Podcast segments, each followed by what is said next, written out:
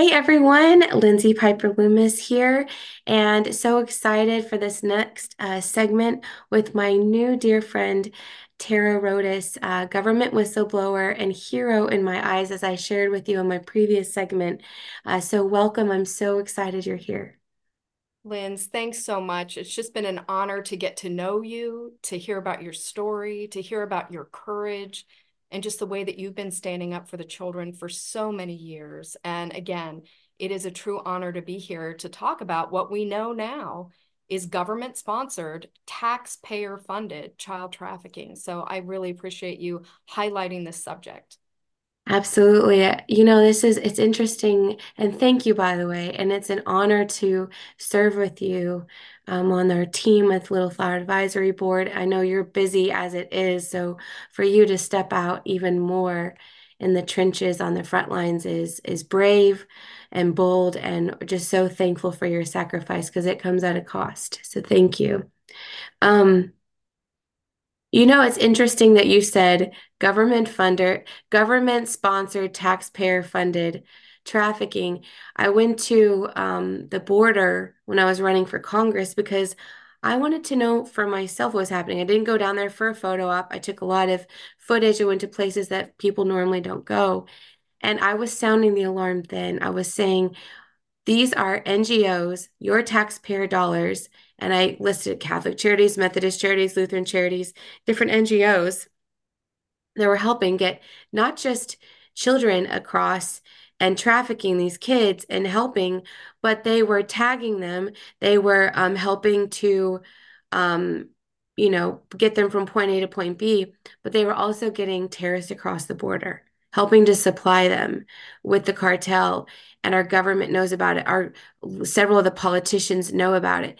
And people said oh that's crazy. It's a conspiracy. And you know they they didn't want to hear about it. Um, and now some of them and some of them wouldn't even give me the time of day because the district i was running was over 100 miles it's about 101 miles long.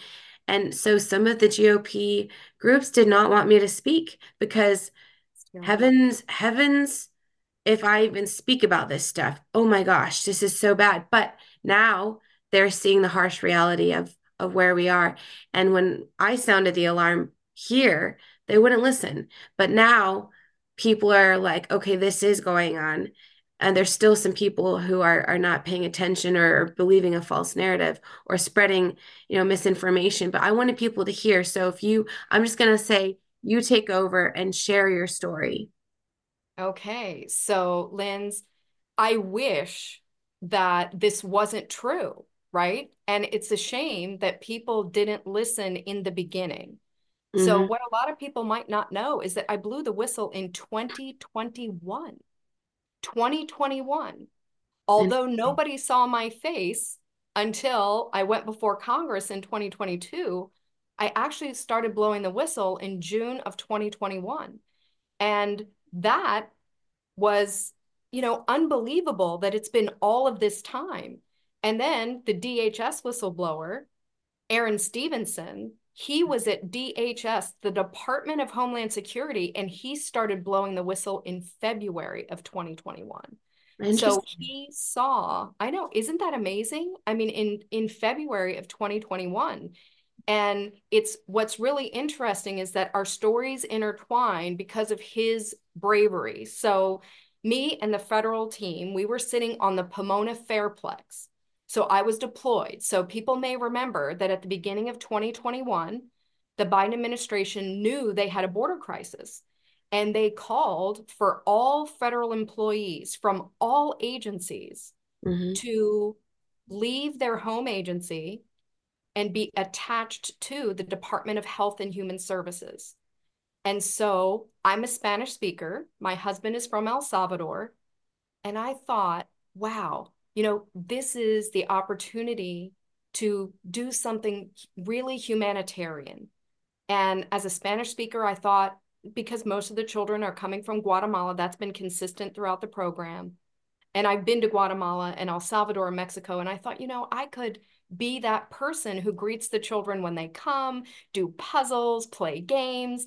And that's what I did when I first got there. But then they needed volunteers in case management. And so I said, Well, I'm here, send me, right? Here I am. I'll do whatever it is you need. And it was at the end of May of 2021 that I started working in federal case management.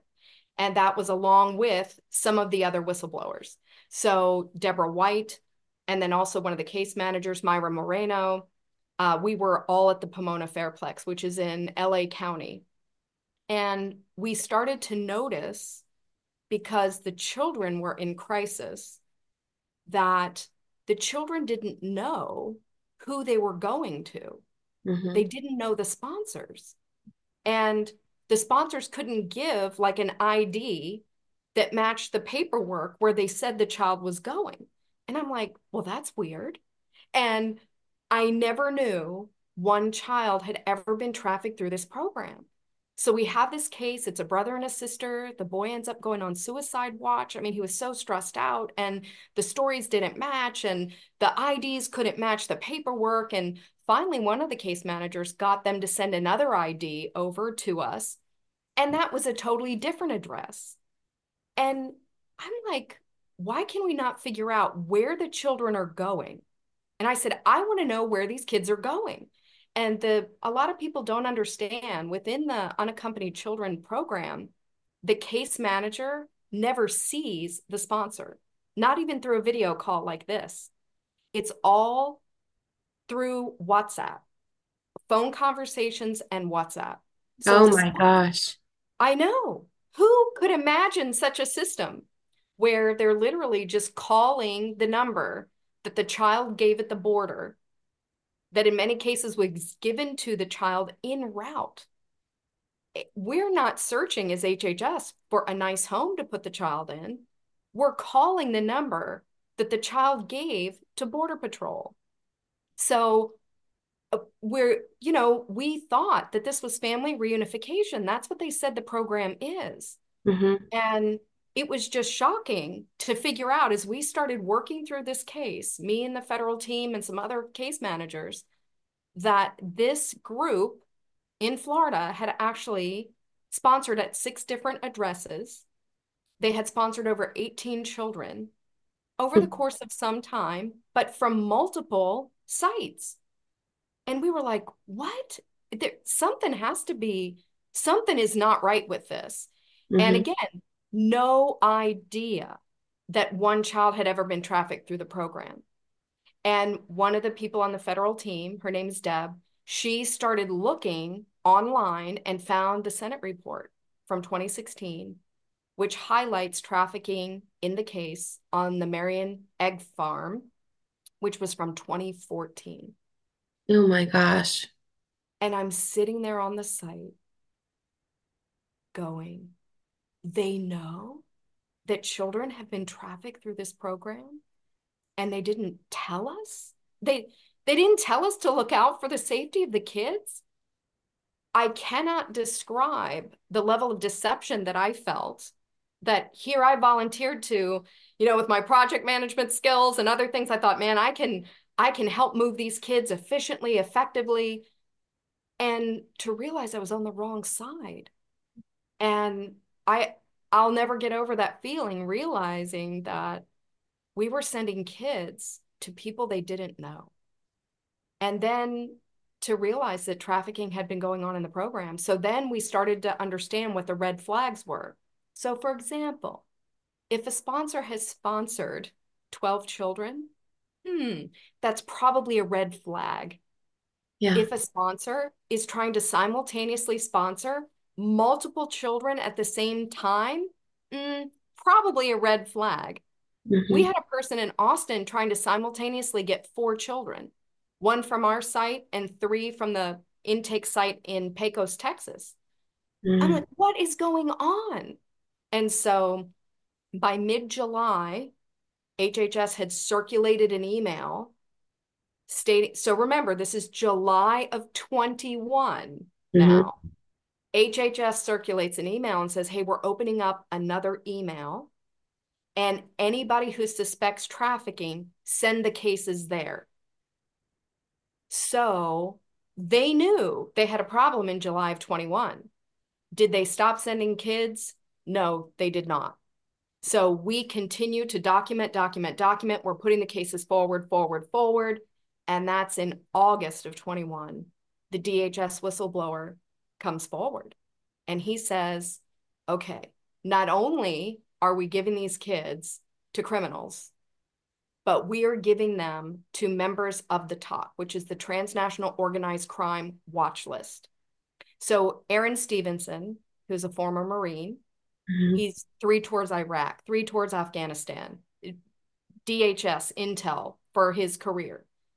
With less than two years to retirement, he decides he's going to put everything on the line and he's going to go on camera and say that transnational organized crime members are getting the kids. So he popped up photos of 18th Street Gang, MS 13. And I'm, remember, my husband's from El Salvador. So I know what these criminals do with children. They're not only known for drug trafficking and gun trafficking, they also traffic in children. Mm-hmm. And when I saw that, I was like, the US government, not only does HHS know that they're giving kids to criminals, because there have been lots of whistleblowers through the years, but now our national security apparatus is aware. Like, shouldn't they be going to break in the doors of these transnational organized crime members who are not in the country legally, who we know are involved in criminal activity? oh no, we're not going to do that. But we are going to send them children on taxpayer dollars. And that's what we did. And so I began reporting um, around the site and showing the video of him coming forward.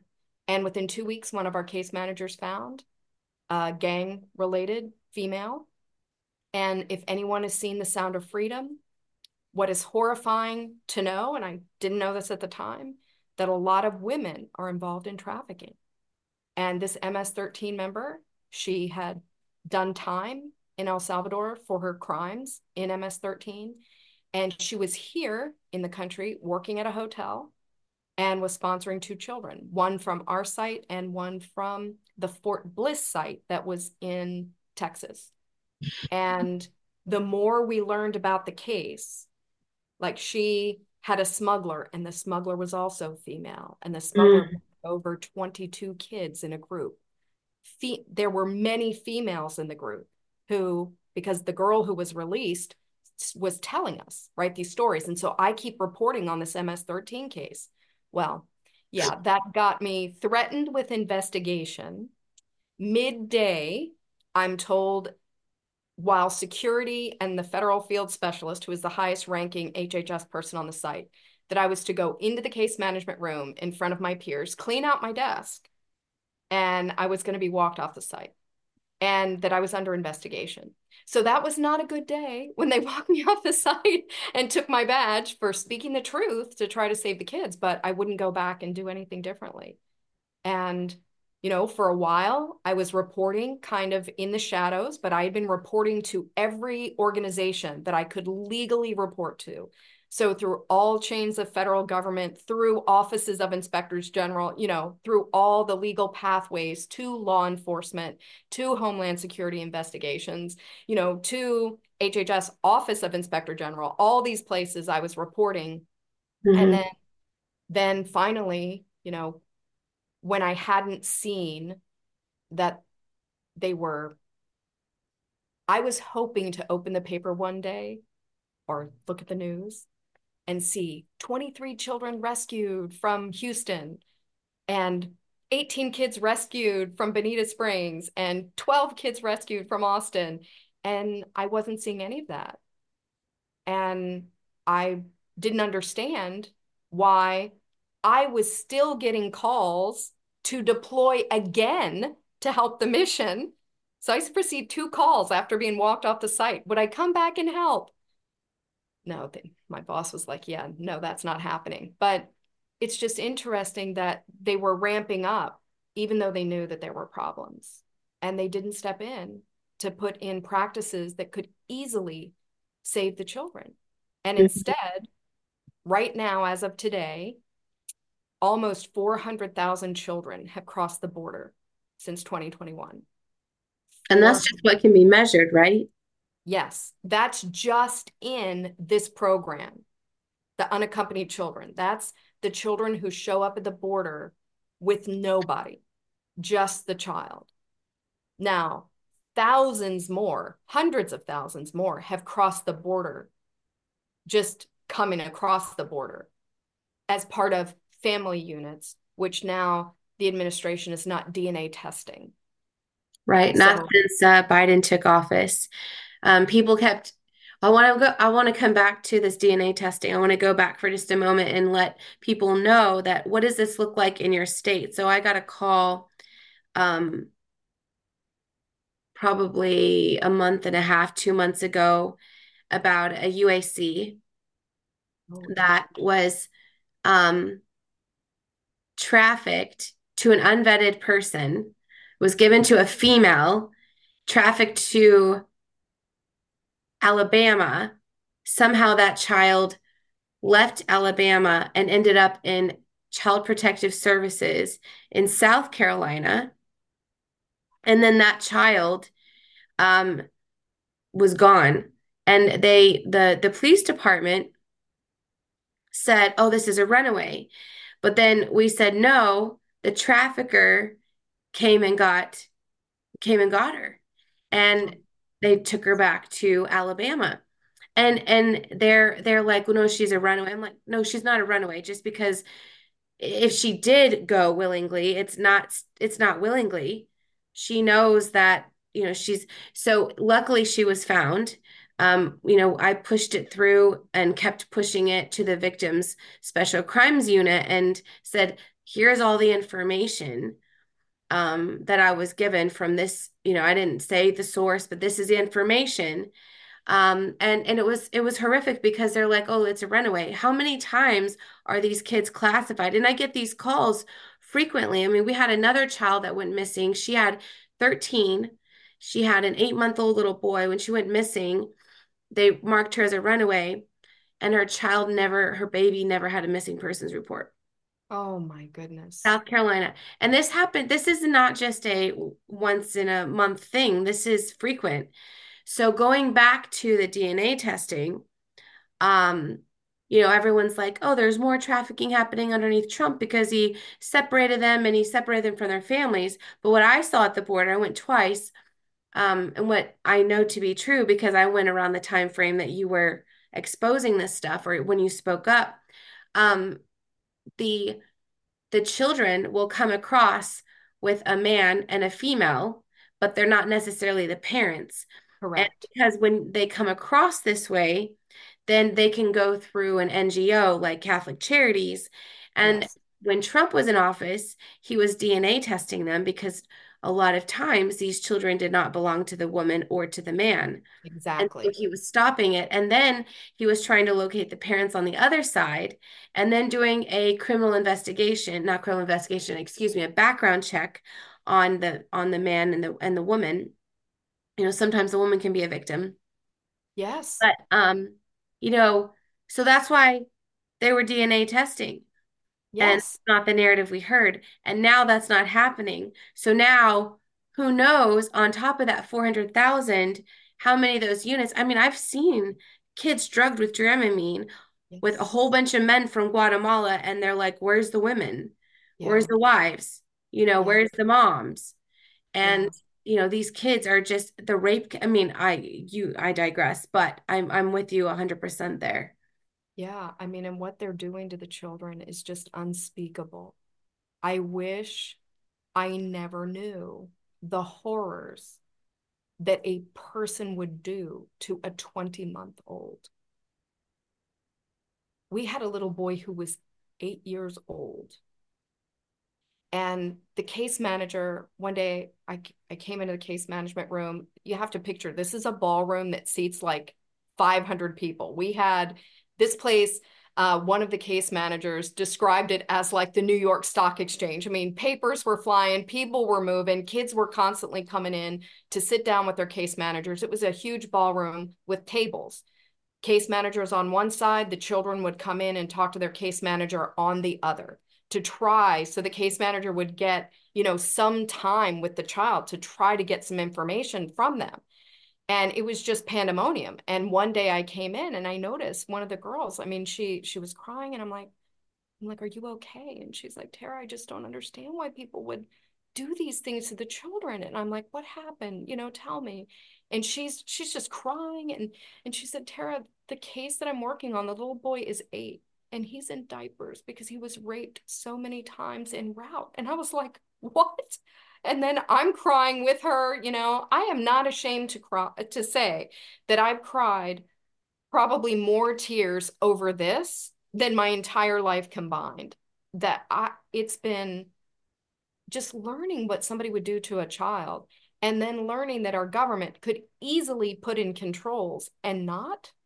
I mean, just if you're out there and you're just a basic project manager, okay, the more risk associated with the program you're working on, the more controls you need, right?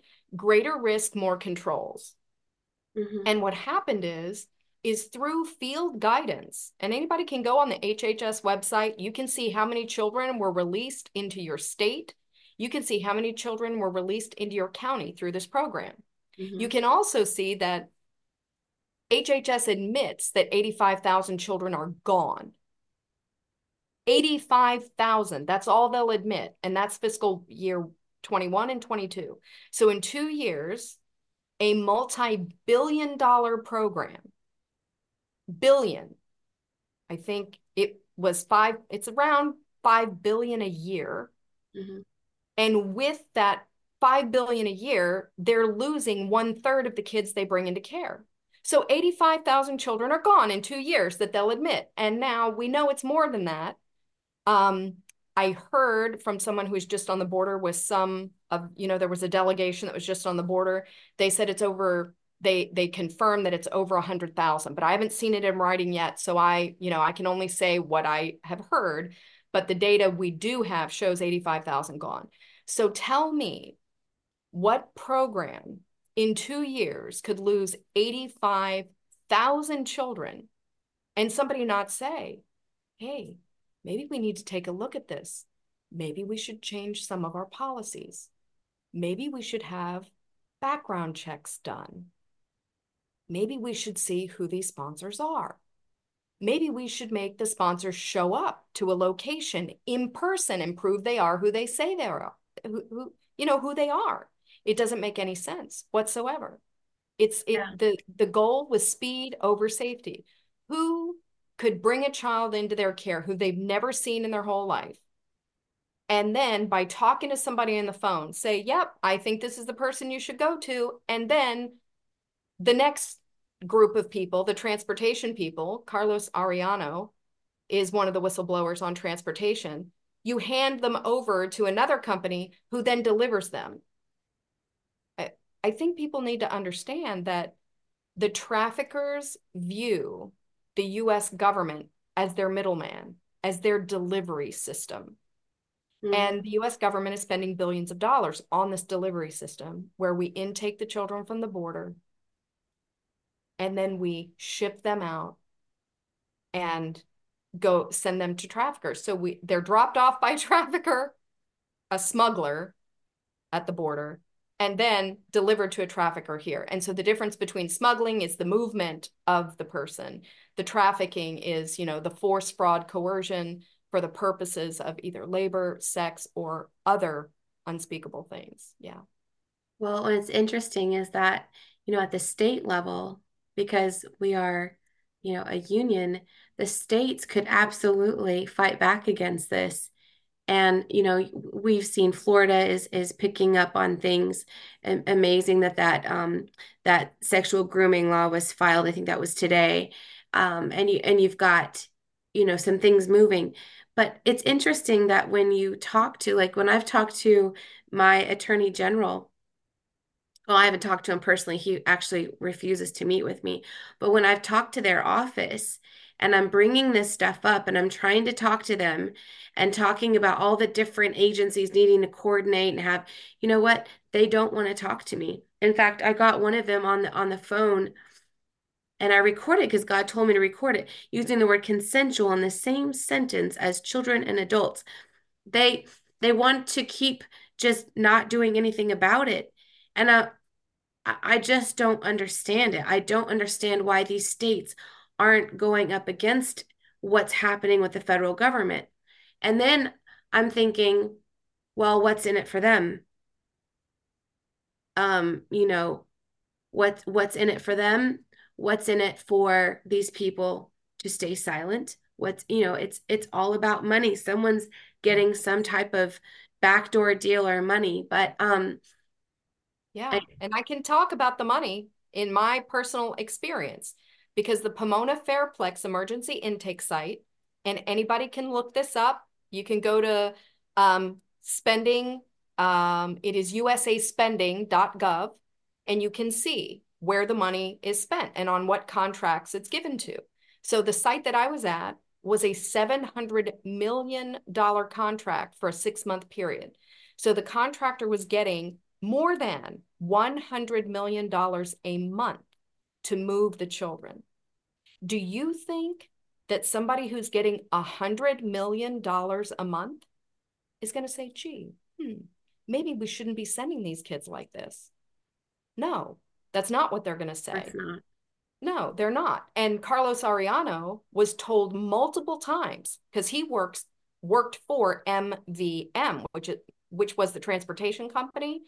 They were told you cannot bring the children back here. Once you take them out, even though they're telling you, I don't want to go there, I don't know the person, you can't bring them back. We will give you another address if the person says, I don't want the kid anymore. But if if that child, even if they're crying, you leave them with that person because we don't want to lose the contract. Yep. Yep, This hundreds of millions of dollars. It's terrible. horrible. So just to kind of I and I I would love for you to come back and I know we've, you know, we'll we'll have love to hear from everyone else, of course, on this and their stories. But um what is something, you know, of course this is horrific, but what in your opinion, and I know we're on the same team together, so we're, you know, traveling the country and and sharing about what what can be done, but what can people do right now from their Yeah. home? I- yeah, I would say right now, I would go to americasfuture.net and I would look at the legal resources, which is going to show you what laws in your state protect the children. I would also look at where and when and where the summit is coming to you and make sure you get to it. Um, that's that's what I would do is I would get educated and I would watch Trafficked in America. It's totally free. You can go on YouTube, whether or not I like YouTube or not. But anyway, I know they're canceling lots of good people. But if you watch Trafficked in America, you will see exactly how the system worked, exactly how the children were trafficked in 2014. And that will give you some questions for your congressman, right? You can call up your congressman and say, mm, 85,000 children are gone, and we've known there's been trafficking for a decade. Mhm. I, I would like for you to stop this. Stop using my taxpayer dollars to traffic children. Bingo. Yeah, Well, those are I think we're going to be in Illinois the end of uh, January, January 26th and 27th. hmm So, even you know, we've had people show up from all across the country. So even if you're not from Illinois, you're from one of the surrounding states, come. And in February, I just pulled this out for my last little um, recording I did. Hang on, I'll tell you guys where we're going to be because I I got it from um, Fort Worth, Texas. that's right, that's right. Um, and then hang on, hang on, I've got it right here. She texted me. So Illinois is January 26th through the 27th. Fort Worth, Texas, February 23rd through the 24th. Pennsylvania, May 17th through the 18th. Ohio, June 14th through the 15th. If your state hasn't, and we've been to Illinois, or we will have been to Illinois, we've been to Michigan and Florida. We're Mhm. working on several other states. So get involved. Um, we'd like, we'd love to see you. Thank you so much, Tara, for coming on today. I appreciate you so much. Thank you for your sacrifice and for speaking up. We we really appreciate it. Yeah, well, Lynz, thank you so much. And, you know, I have to give a lot of thanks to the, all the other whistleblowers and a lot of thanks, of course, to America's Future, who's really trying to highlight the plight of the children and, you know, people like you who've been in this fight for years. And so together we can make a difference. And, you know, I just want your listeners to know that one voice makes a difference. Let it be yours. Amen. Thank you so much. God bless everyone. Go to lindsay.co to catch all the other podcast episodes. Subscribe to the newsletter and make sure you get over to americasfuture.net and subscribe there.